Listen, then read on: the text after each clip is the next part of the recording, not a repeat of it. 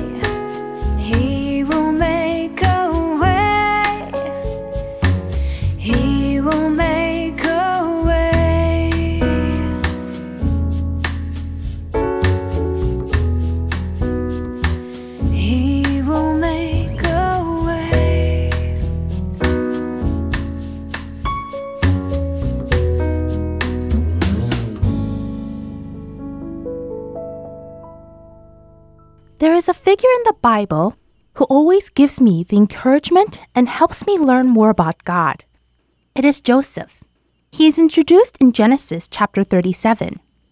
He received so much love from his father Jacob, but all that love led to his brothers hating and being jealous of him. One day, when Joseph's brothers had the chance, they decided to kill him. This is where the hardships in Joseph's life began. Joseph went through many hardships, but was able to stay alive. What must have gone through Joseph's mind when all those unfair things happened to him? What did Joseph think when his brothers tried to murder him and dropped him into a hole in the ground? What did Joseph think when his brothers sold him to the Midianite traders who were passing by? And the rest of his story we know from the Bible. Joseph became a slave under the captain of the palace guard, Potiphar, and was sent to prison unfairly because Potiphar's wife falsely accused him. Joseph denied Potiphar's wife's advances so that he would not sin against God, but that only led to him being thrown into prison. If I was Joseph, I would have complained that nothing was going right in my life and that my life was full of disappointments. While in prison, Joseph probably complained, What is the point of trying to stay true before God? It only leads to more hardship. But if you look at Genesis closely, there is a word that stands out that describes the life of Joseph. The word is prosper. Chapter 39 of Genesis uses the word success to describe Joseph.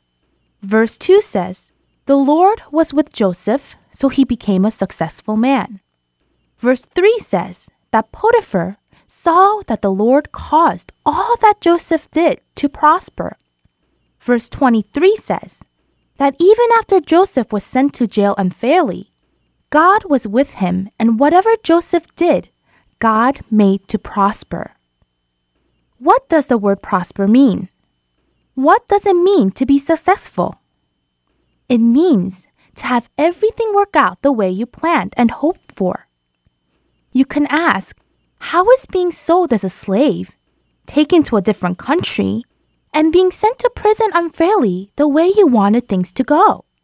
How can you possibly describe that as being successful or even prospering?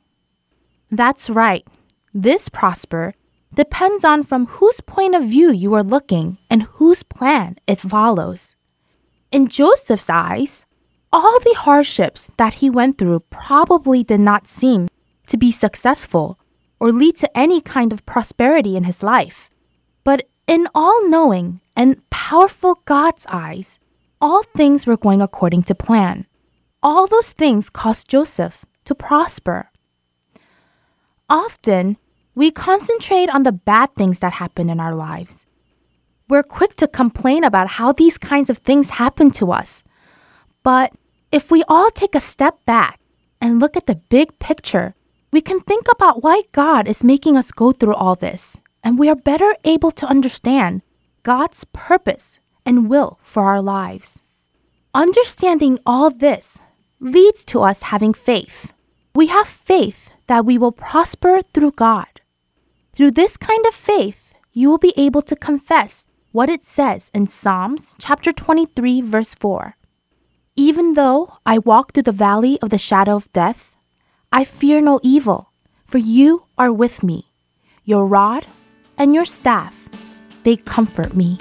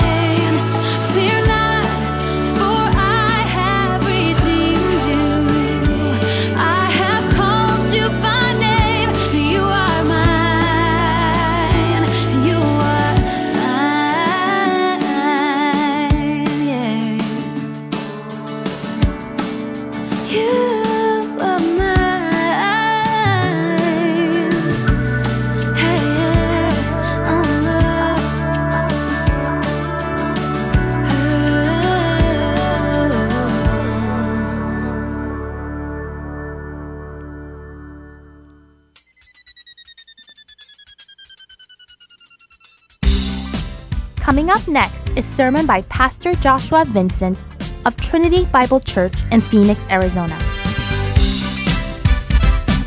Today's topic is Jesus and blindness based on Mark chapter 7 verses 31 through chapter 8 verse 21. I hope you have a blessed time with Pastor Joshua. This morning as we are back in Mark's gospel. We're right in the middle of the amazing true story.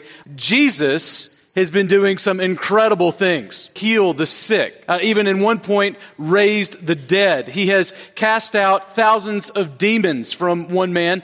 Uh, we've also seen Jesus go dog whisper on a storm. Uh, there is no one like Jesus with the kind of authority that he has over all things. And yet this morning, what we find is as we have been viewing, kind of like the audience, these disciples and their experiences with Jesus, we find that despite all of those amazing eyewitness accounts that they had to the work of Christ, still yet uh, they are hard to what Jesus is teaching and about who Jesus is. We are actually going to find a transition in the book of Mark.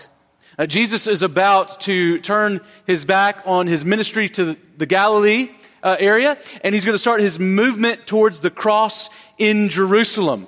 And so this is a, a very pivotal point in the book of Mark. And what we're going to see here as he begins to move towards Jerusalem is a really important fact that was, I think, important uh, 2,000 years ago when Jesus was speaking to his people, and something that's important to us today. And that's this that hard hearts need a miracle on the inside not the outside, to see Jesus. Hard hearts need a miracle on the inside, not the outside, to see Jesus. Uh, that's our main point that we're going to be exploding this morning and, and looking at. So let me begin uh, this morning as we're considering our need as a people who have hard hearts left to ourselves. Uh, why don't we pray together as an expression, almost a confession of our neediness before God? Let's pray together. Father, this morning as we come before you and your word, we confess that your word is true, and it tells us that left to ourselves, our hearts are hard, impenetrable to your word. And so, God, we know something to be true. We know that we actually need you yourself through the power of your Holy Spirit to help us. Father, our hearts are fragile and weak. Uh, Lord, though they might be considered to be one of the strongest substances on earth, at the same time, we are a fragile people and breakable and many of us broken. And so, God, we need to hear afresh from your word this morning. And we ask that you would help us to have eyes to see, ears to hear, and understanding as we look to understand your word. And it's in the great name of your Son, Jesus, that we do pray. Amen. Well, this morning, as we open up, we're going to begin with our first point, which is this Jesus cures a man who's physically deaf. And you find that in verses 31 to 37. And we're going to look at those verses again. So look there with me in Mark 7, verses 31 to 37. Here's, here's what happens it says, Then he returned from the region of Tyre, and he went through uh, Sidon to the Sea of Galilee and the region of Decapolis. And they brought to him a man who was deaf and had a speech impediment, and they begged him to lay his hand on him. And taking him aside from the crowd privately, he put his fingers into his ears, and after spitting, touched his tongue. And looking up to heaven, he sighed and said to him, Ephphatha, that is, be opened. And his ears were opened. His tongue was released, and he spoke plainly. And Jesus charged them to tell no one. But the more that he charged them, the more zealously they proclaimed it. And they were astonished beyond measure, saying, He has done all things well. He even makes the deaf hear and the mute to speak. We're right back in the non Jewish area of the Decapolis. So Jesus is surrounded by Gentiles when people brought a deaf man with a speech impediment to Jesus, begging Jesus to touch him. We don't know if this was simply a speech impediment in the, in the sense that he could not speak clearly or that he could not speak at all, but he has some kind of trouble with communication and with hearing, and they're probably connected.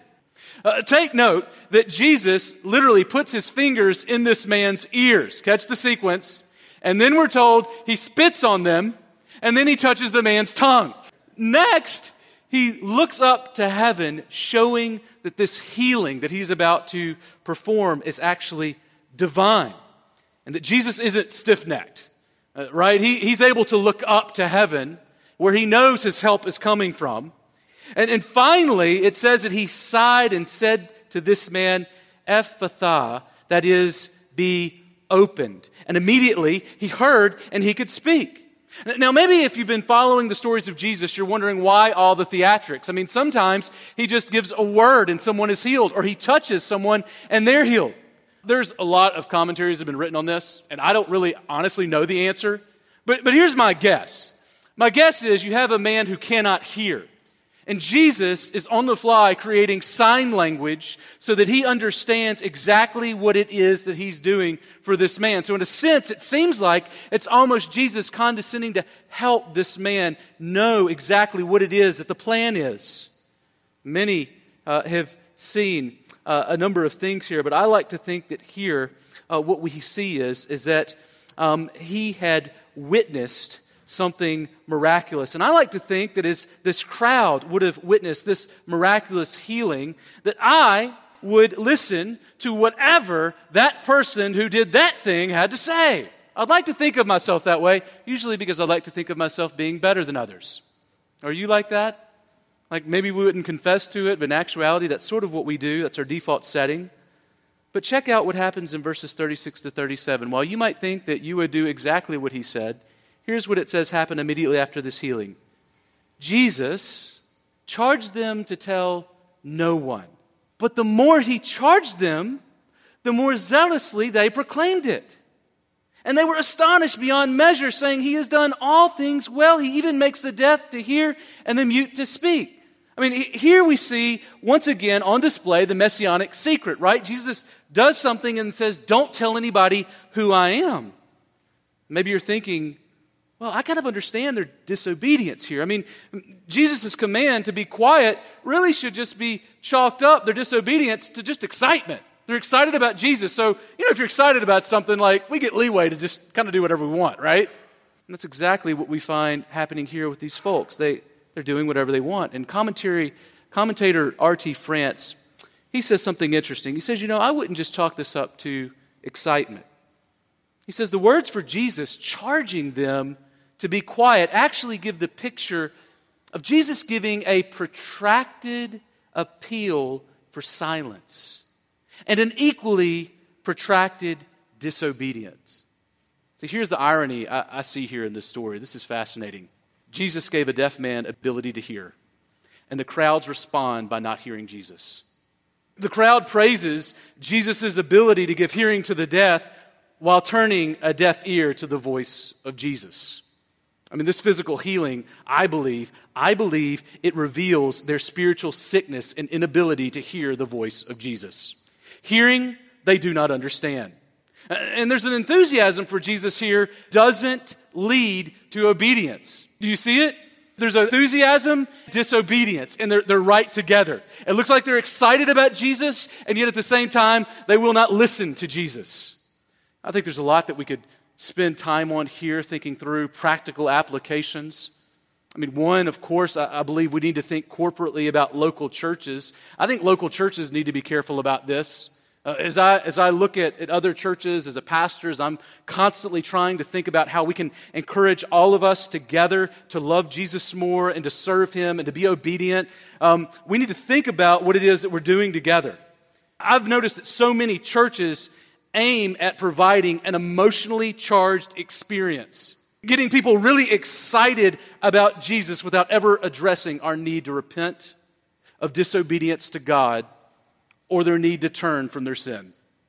Now, what's interesting to me is, is that what we have here is, I believe, a, a, very early picture of this kind of vision of the people of God, where we are so concerned about physical things that we do not pay attention to spiritual things.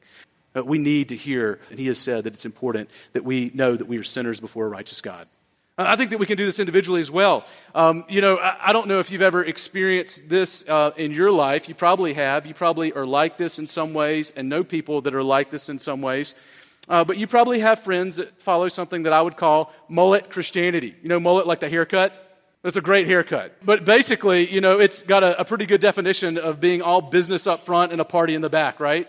Well, isn't that kind of like what these Christians look like? I mean, they're like, yeah, like this is, we're serious about Jesus and singing and, and then it comes to obedience, and it's like, and we don't listen to anything that Jesus says. We do whatever we want. We party like mom and dad are gone. And this is exactly the kind of Christianity that these folks had. The problem is, it's no kind of true Christianity according to Jesus. Uh, 1 John 5 3 says, For this is the love of God, that we keep his commandments, and his commandments are not a burden to us. See, if our enthusiasm, if our enthusiasm and our excitement ignores sin and obedience, then we must be excited about something else, like being excited. We need to be excited about Jesus. And, and I believe that if we are truly excited and enthusiastic in a biblical kind of way, truly enthusiastic about Jesus, then it will always propel obedience. Th- that's what it does. If we're excited about Christ, we're excited about listening to his voice. That is exactly, I believe, what Jesus would commend to these believers or these folks who did not listen to his voice. See, trying to warm our hearts to God without repenting of our sins, friends, it will only harden our hearts to the voice of Jesus. It will become harder and harder to joyfully sing to your Savior or to listen to His word preached and to pray. Hard hearts are impenetrable to the Word of God. But there's a second thing that we see in our text, and that's that these disciples, they have hard hearts, is evidenced by their poor memories. Uh, look at in verses uh, 8, 1 to 10 that was read just before I started preaching.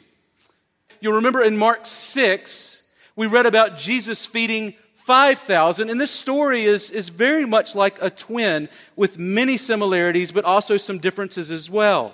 We're going to think about some of those similarities and differences, but I love the picture. This section follows up a Syrophoenician woman, as you'll remember, who asked for crumbs from Jesus. And here we see him providing the Gentiles with loaves.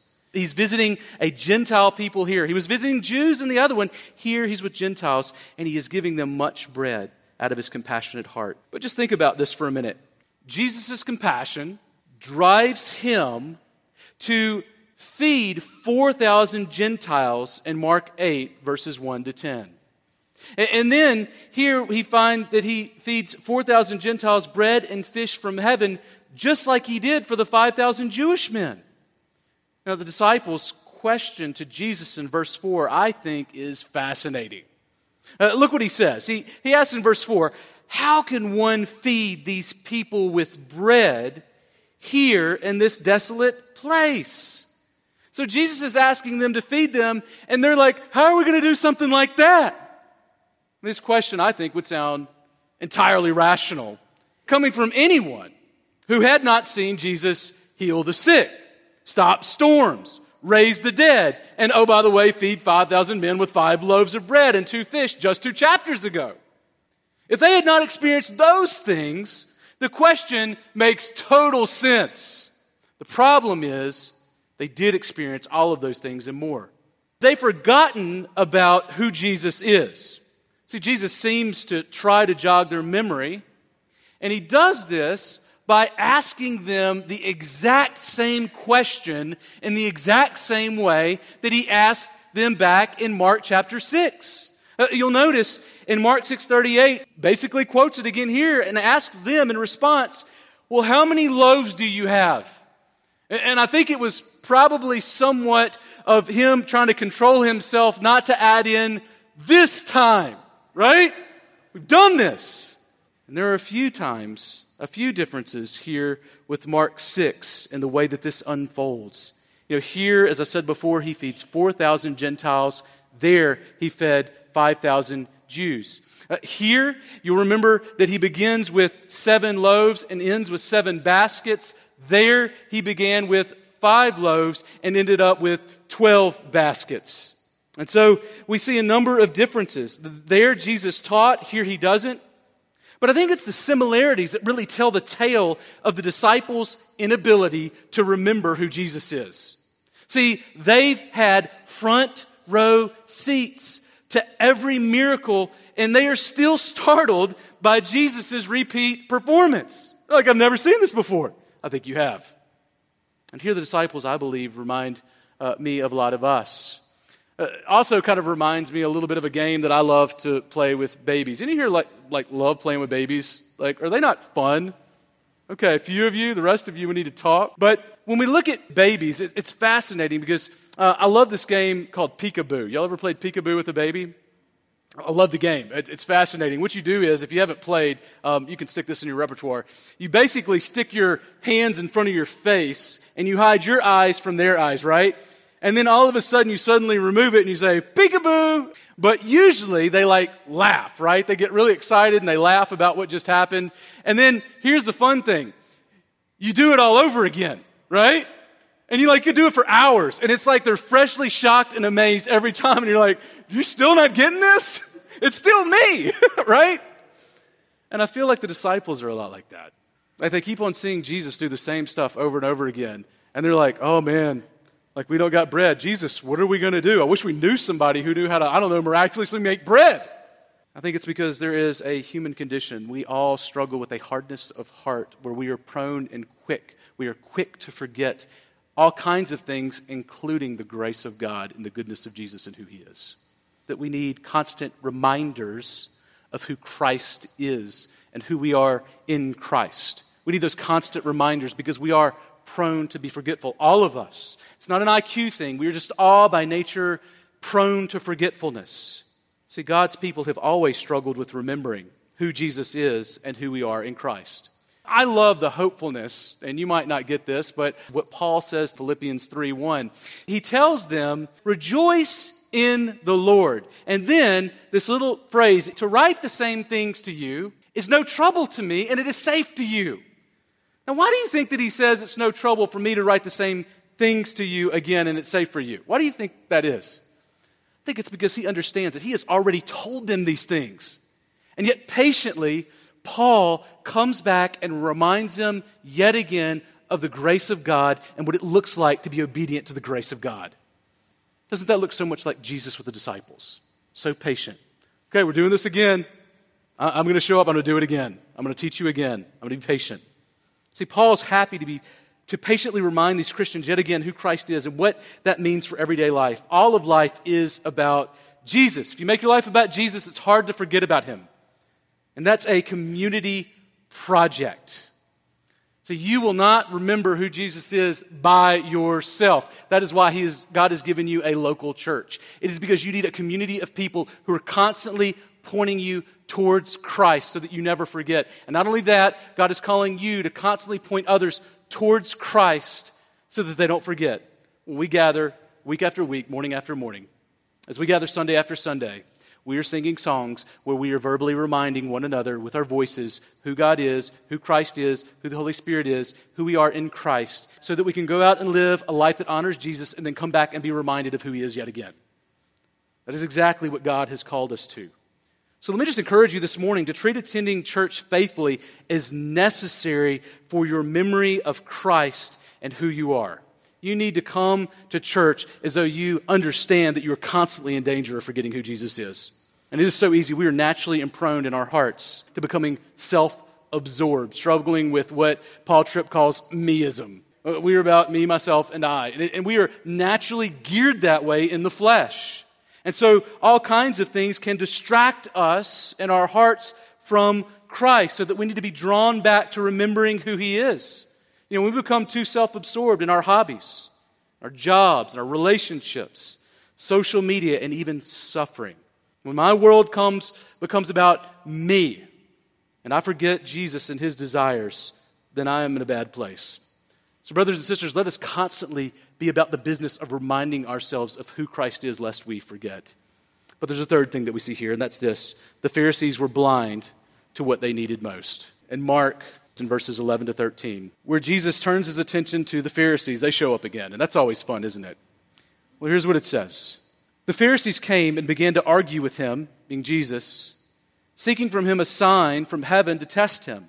And he sighed deeply in his spirit and said, Why does this generation seek a sign?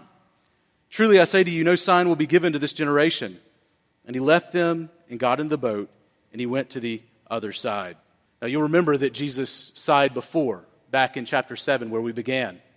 But here, he sighs deeply. And I don't want us to miss the weight of that. See, the Pharisees are the legalistic human equivalent of a wet blanket who are no fun at parties, right? We've seen that. Anytime Jesus does something amazing and people are excited about Jesus, the Pharisees, the Pharisees show up to ruin it, right? They, they tell everybody about the fact that they think they shouldn't believe and they cause problems. And they are constantly asking Jesus for a sign. I think the Pharisees here represent really Jews at this time. We know from Paul, uh, he tells us in 1 Corinthians 1 22 to 24 about their desire for the signs, the, the preoccupation with looking for signs. He says there in 1 Corinthians 1:22, "For Jews demand signs, and Greeks they seek wisdom, but we preach Christ crucified, a stumbling block to the Jews, and folly to the Gentiles, but to those who are called, Christ the power of God and the wisdom of God." Makes sense, to be fair, why Jews would have been seeking signs. You'll remember when great men of the Old Testament showed up, they usually came along with miraculous signs. So Moses came, and you remember that he performed a number of miracles that showed that he truly was sent of God. Uh, you also remember Elijah, the man who raised a child from the dead and then prayed down fire from heaven. Great men of God have often come with signs. So maybe you're wondering, though, as you hear this, why are they asking Jesus for a sign? I mean, what kind of sign was it that they needed? Did they really need him to, like, I don't know, raise somebody from the dead or something? Wait a minute. Didn't he just do that? So, as we think about this, we know that Jesus performed a number of miracles, including raising somebody from the dead, Jairus' daughter he raised her from the dead after she had been dead. Now, here's what's interesting. Some say here that the Pharisees are actually asking for an apocalyptic sign, that we're looking for a specific kind of sign. Maybe a blood moon or something like that, or an earthquake. Others argue that the Pharisees conveniently missed every miracle that Jesus ever performed and didn't believe he actually performed any miracles or signs. Uh, of course, I, I, think that's hard to believe because we know just back in Mark 3 22 that we are told they did see that Jesus cast out demons. The argument wasn't whether or not they saw it and it happened. The question was, by which power did he do this? So I believe that they've seen that Jesus has done signs. The question for them is, where did they come from? So here, Jesus could have given them a sign in response to their question, or even an apocalyptic sign. But here, Jesus, catch this, he ends his ministry in Galilee with a deep sigh of disappointment over their unresponsive, hard hearts towards his ministry. And it looks like the Pharisees have won all of Galilee, this generation that he speaks of, to their position. So, this is where Jesus is going to make a big transition and start moving towards Jerusalem, uh, towards his death. Now, you might be thinking to yourself, why didn't Jesus give them a sign? He could have just given them a sign. Well, I think it's because he knew the hardness of their hearts. And he knew that they actually needed a greater sign. In fact, if you read the same story in Mark chapter 12 and Luke 11, uh, there uh, they add uh, one more statement. And he said, We're not going to give you a sign except the sign of Jonah who was in the belly of a fish for three days and three nights before he was raised up. And in the same way, he says, uh, the Son who has come will be in the earth for three days and three nights before he is raised up. And that's the sign that you're going to get. Of course, we know that that something greater than Jonah was actually a someone, it was Jesus himself. Jesus, who went to the cross for our sins and died and was raised from the dead to prove that everything that he said was true. So here's the deal. If you're here this morning and you're not a Christian and you're thinking, like, these Pharisees, like, if I were the Pharisees and I saw what they saw, I would believe. Those Pharisees, they're just slow. Their hearts are way harder than my heart. I just want to say this morning, I think that what the New Testament would say to you is that actually your heart is harder than theirs because you have greater material than they had to work with. We have the risen Lord. Jesus has been raised from the dead. He has died and ascended to the throne in heaven before countless eyewitness testimonies. And if we reject that testimony, then we have to have the hardest hearts ever. See, I don't think that we a lot of times realize just how hard our hearts have to be not to believe the evidence that we've been given about Jesus, who literally came in the flesh and died and was raised again from the dead. Like, we, we just ignore the facts, we ignore the testimonies, and we think it's okay because people tell us it's okay. Guess what? God, a voice from heaven, says it's not okay. Jesus did indeed raise, he was raised from the dead. And, brother, sister, if you have not ever put your faith in Christ, what you need to know today is, is that Jesus did that for you. He did it for you. So the invitation that comes from Christ today, it's still available to you. Put your faith in Christ, and He will do something radical for your heart. He will exchange that hard heart for something better. But don't leave here today without putting your faith in Christ. That's our fourth point. That's this. The disciples' hearts are hard in verses 14 to 21. You can't miss the tragic irony of this little boat that Jesus and his disciples are in. Here in this little boat, we have 12 disciples with Christ huddled around a loaf of bread. And Jesus has left his ministry to Galilee, and the hope of humanity, really, the hope of all of humanity is in this little boat. They left the folks who had hard hearts, and now in this little boat, and Jesus is like, okay, here we go. We're going to do this thing. It's almost like a new ark where Jesus is beginning a new humanity. He's telling them about who he is. And in the midst of this little book, as you are hoping that things are going to be different, look how this story unfolds in verses 14 to 15. He says this Now they had forgotten to bring bread. Still talking about bread. And they had only one loaf with them in the boat. And he cautioned them, saying, Watch out, beware of the leaven of the Pharisees and the leaven of Herod. Now, Jesus tells them to beware of the leaven of the Pharisees and Herod. Just note, we don't have time to dwell here, but he actually lumps them together Herod and the Pharisees. See, legalism and worldliness produce the same kinds of deadly fruit. But the meaning of the leaven here, I, think, is unclear. You know, it usually represents evil, sometimes the rapid growth of the kingdom at least one place.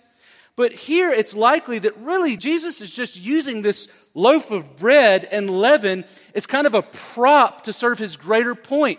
He wants to teach them something spiritually, and he's using this physical bread to get them there. What happens in verse 16? It tells us how effective his technique was in turning their attention from the bread to spiritual things.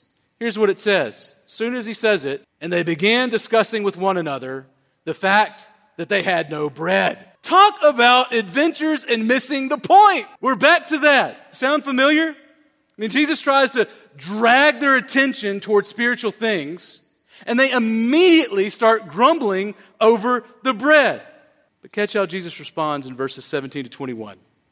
There it says, in verse 17, and Jesus, aware of this, said to them, Why are you discussing the fact that you have no bread? Having eyes, do you not see? And having ears, do you not hear? And do you not remember? I really think all aspects describing their hard hearts. In verse 19, he says, You must have forgotten this. When I broke the five loaves for the 5,000, how many baskets full of broken pieces did you take up? They said to him, Twelve. Okay, so you do remember.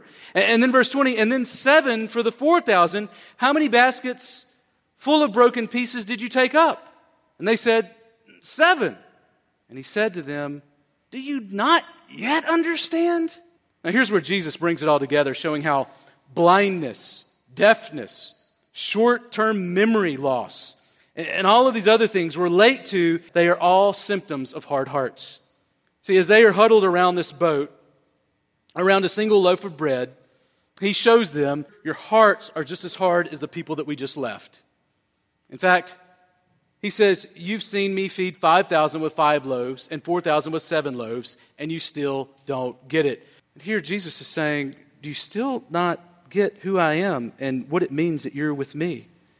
The disciples, they still grumble over a loaf of bread not being enough. While Jesus is sitting there saying something like, I'm like right here, right? See, Jesus is stunned by their hard hearts.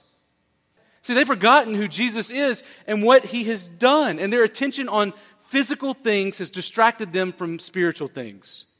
If the disciples' hearts are hard, see, we have problems all these ministry opportunities in Galilee, and we have nothing but hard hearted people. And now he's in this boat with people who've had a front row audience to everything that Jesus has done, and their hearts are hard too. Like, if there's any hope in that boat, it's got to be Jesus, it can't be them.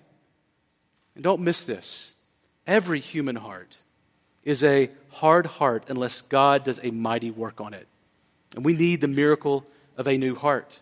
That's the miracle that we need. It's not seeing a miracle out there, it's actually a miracle in here. In fact, Ezekiel 36, 26 to 27 speaks of this when he sees a new covenant that is to come, where we are promised that people of the new covenant will actually be given new hearts. And here's what he says And a new spirit I will put within you. God's going to put a new spirit within this new covenant people, and I will remove the heart of stone from your flesh and give you a heart of flesh. And I will put my spirit within you and cause you to walk in my statutes and be careful to obey my rules. Do you see it? Please hear me. Come in close. Every person needs that heart, and every person receives it when they put their faith in Jesus Christ. See, that's what we need.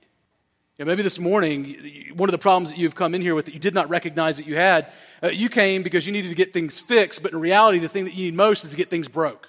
You came in because you thought that your life is a wreck, and you think what you want God to do is just put things back together again, when in reality, everything's broken, but your heart has never been broken before God. And this morning, the very thing that God would have for you in His deep mercy, because He loves you enough, is to break your heart so that you are ready to see Him. See, we need to long for the hammer to rescue us. See, you need to have your heart thus broken. We need for the hammer to rescue us. We so often hide our hearts so well. We are masters of disguise, hiding our hearts from God behind excuses, right? Wasn't me, it was them. Like, God, it was the circumstances that you put me in. Like, all kinds of things hide our hard hearts from God, saying, God, I don't need you in the way that they need you. I'm a pretty good person. It's not me. It's this, that, or them. So our hearts are hard to God and fragile towards the sufferings of this world at the same time. It should be the other way around. But there's a last thing.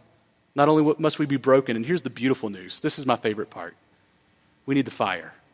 You want the fire, trust me. Here's the fire. Your heart must be melted with the love of the gospel. That's the fire the gospel fire, the good news of who Jesus is and what he has done for you and who you are in Christ. You need that fire. See, the hammer is God's wrath, but the fire is his love. Maybe this morning you want to jump straight to the fire, but you don't want the hammer. You're not ready for the fire.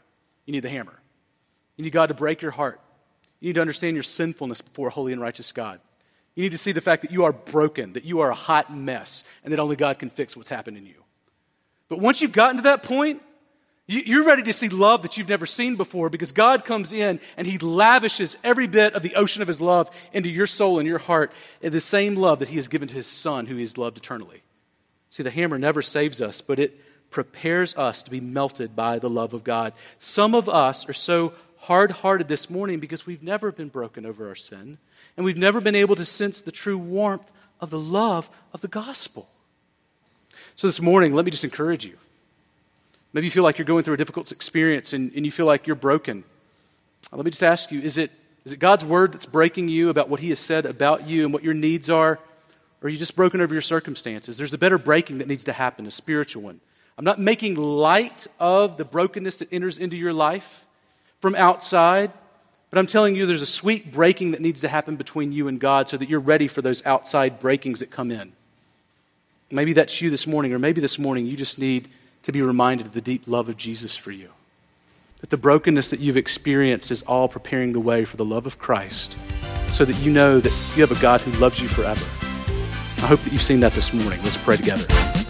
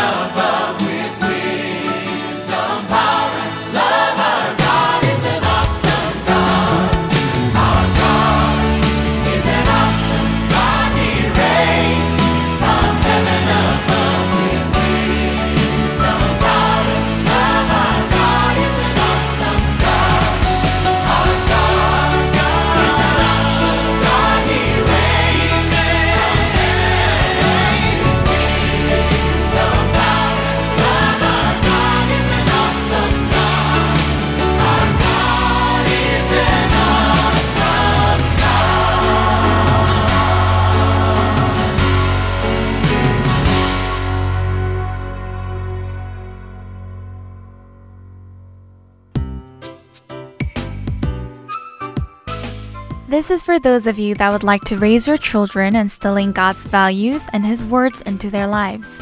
Heart and Soul Gospel Ministries can send you CDs of our children's program. The program includes Let's Read the Bible, Praise Time, Pray Time, and Story Time. If any of you are interested in the program, please contact the office or email us to receive the CD. I hope that this program can spread out through our English speaking children. Our office number is 602 866 8999. And email address is heartandsoul.org at gmail.com.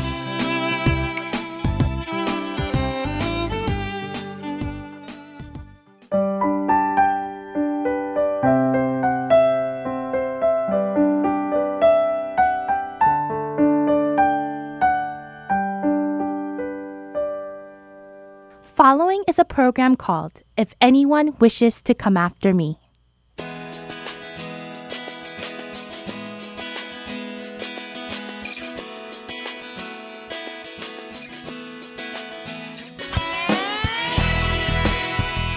Hello, listeners. This is Brian Winston, your host of the series, If Anyone Wishes to Come After Me.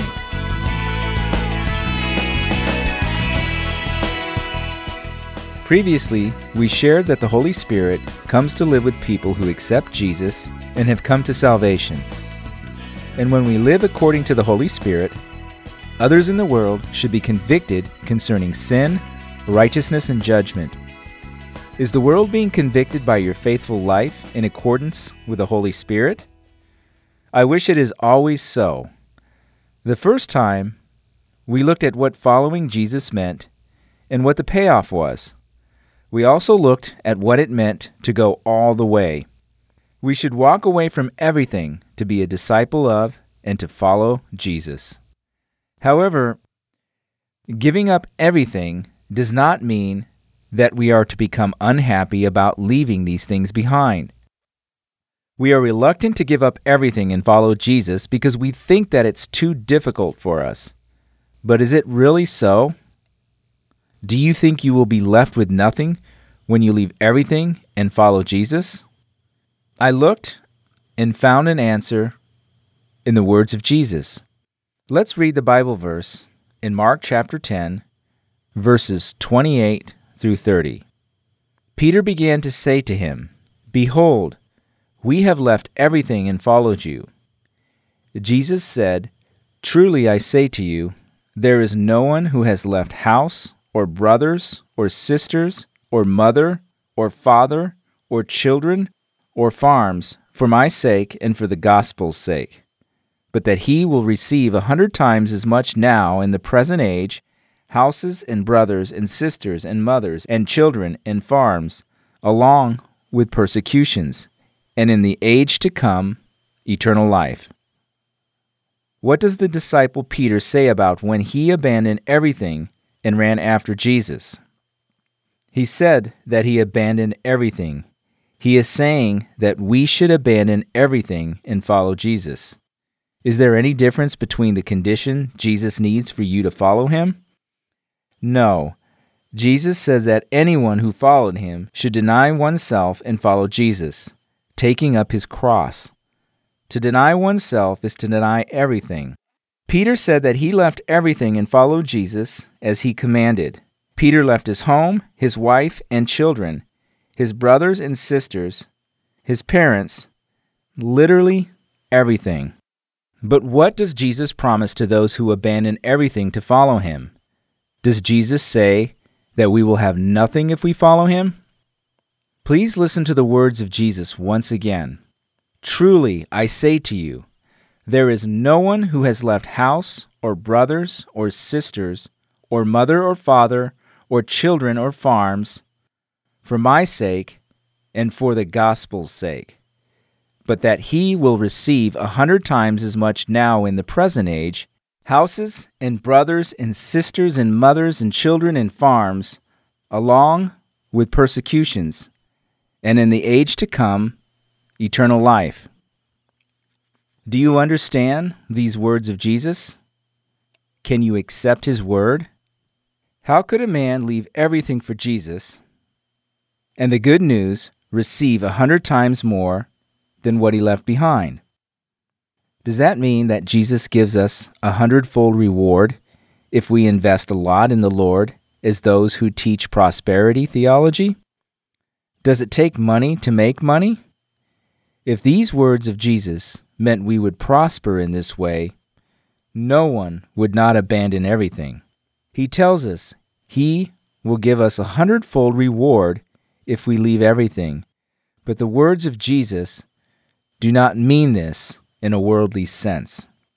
What receiving a reward a hundredfold means is that before we knew Jesus, we lived for ourselves. We gathered a fortune for ourselves and purchased houses for ourselves.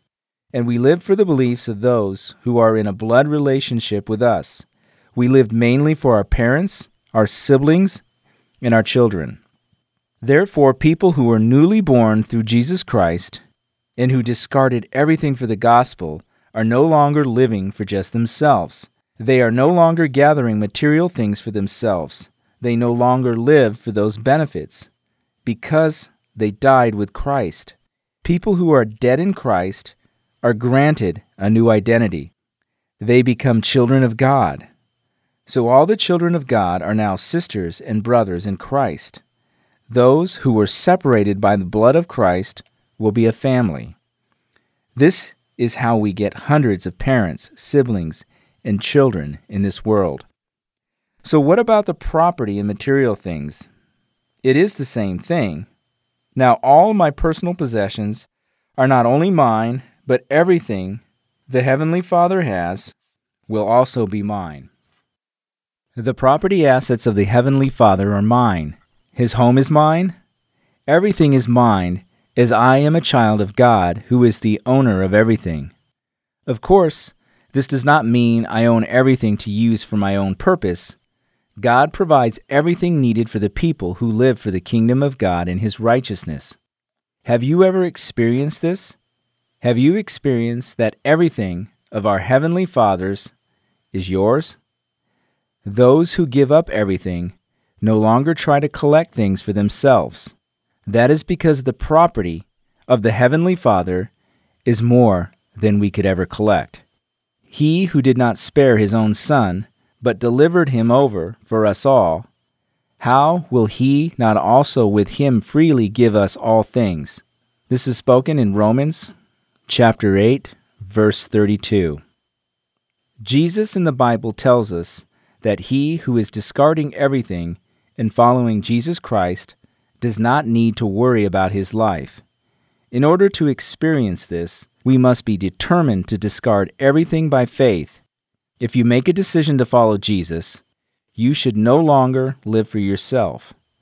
The Bible tells us, and he died for all, so that they who live might no longer live for themselves, but for him who died and rose again on their behalf, as written in 2 Corinthians chapter 5 verse 15.